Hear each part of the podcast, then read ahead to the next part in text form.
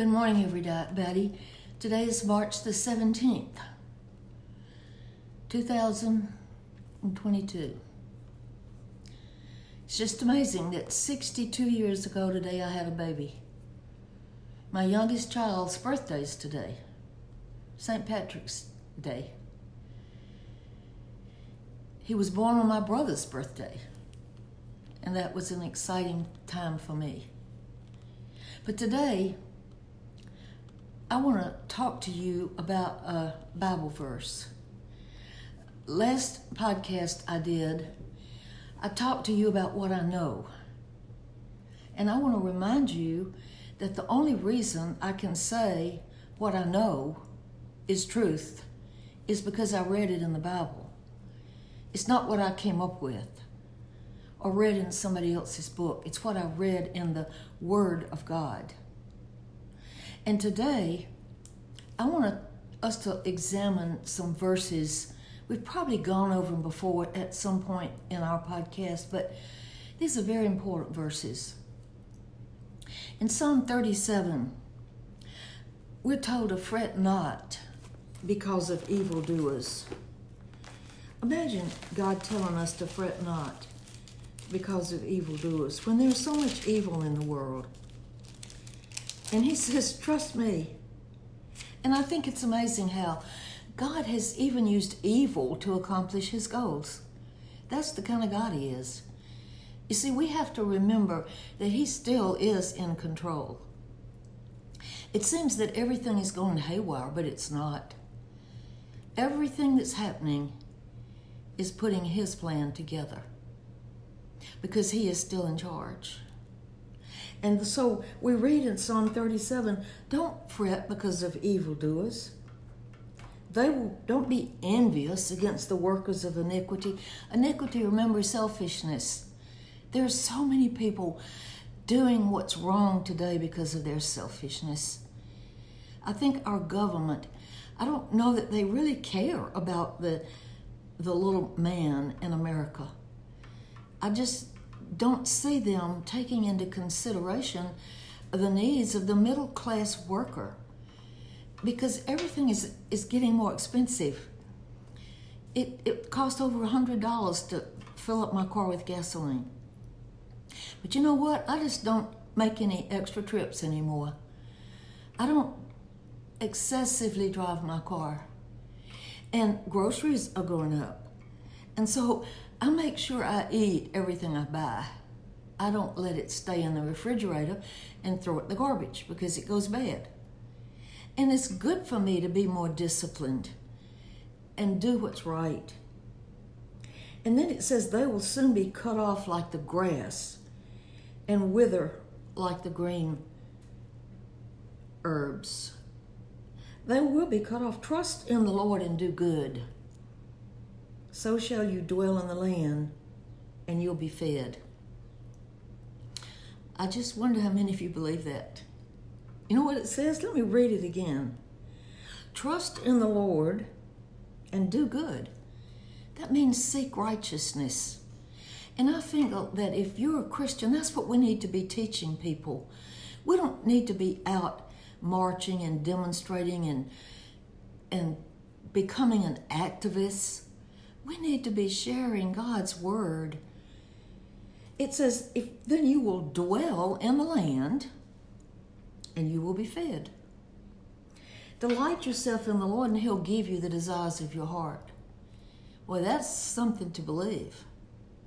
That if you delight yourself in the Lord, that means enjoy Him, obey Him, be obedient to His word.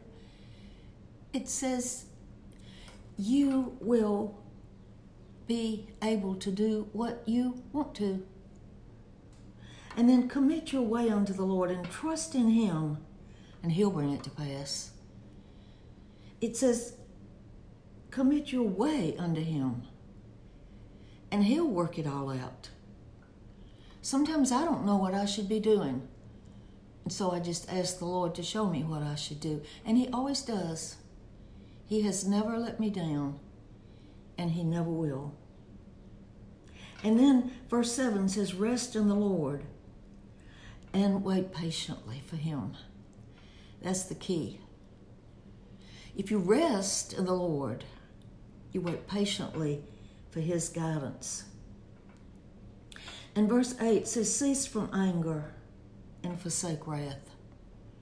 God, there's so many mad people in this world today. I see it more and more every day. People are angry and and bitter and resentful and I can never remember a time that you couldn't disagree peacefully. And now, if you don't agree with the progressive socialist of this nation, you're the one that's wrong. And I just, I never thought I would see that happen. But you see, if you don't know the Bible, you don't know the truth. If you don't know the truth, you don't know what to do. If you don't know what to do, you're frustrated. And you sit idly by wishing somebody would tell you what to do. And God is perfectly capable, perfectly able, perfectly willing to tell you what to do, when to do it, and how to do it. And then it says, For evildoers will be cut off. But those that wait upon the Lord, they shall inherit the earth. How about that? It says, In a little while the wicked will not be. Yet you shall diligently consider the place, and it shall not be. The meek will inherit the earth. Meek doesn't mean weakness. Meek and humble means that you give God the praise and the credit and the glory. I listen to Andre Bocelli sing the Lord's Prayer. I almost listen to that every day. And when he gets to the phrase, to thine be the kingdom and the glory and the power, it just thrills my heart because you see, this world belongs to God. And one day soon, He's going to step down and take over. He's going to be the king. And He's going to rule the whole wide world. And those of us that believe in Him today and trust in Him today and allow Him to live in us will be rewarded. And eternity is forever.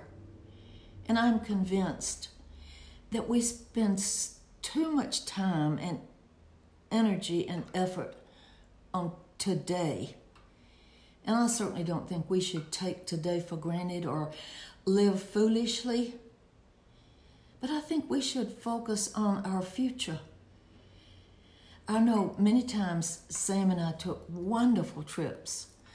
We never did have a lot of money, but we had expensive tastes. And so we would save our money until we had it in a savings account. He had a special checkbook, I still have it. And he put what we saved for a trip in this special bank account. And once it was all paid for, then we took the trip. And we I was always looking for how I could cut grocery money and put some savings away because I was looking forward to our wonderful trip. And we always stayed in great hotels. And we ate in wonderful restaurants. He loved wonderful food, gourmet food. And we would go where there were wonderful restaurants. But you see, the, it was already paid for. And so it didn't harm us.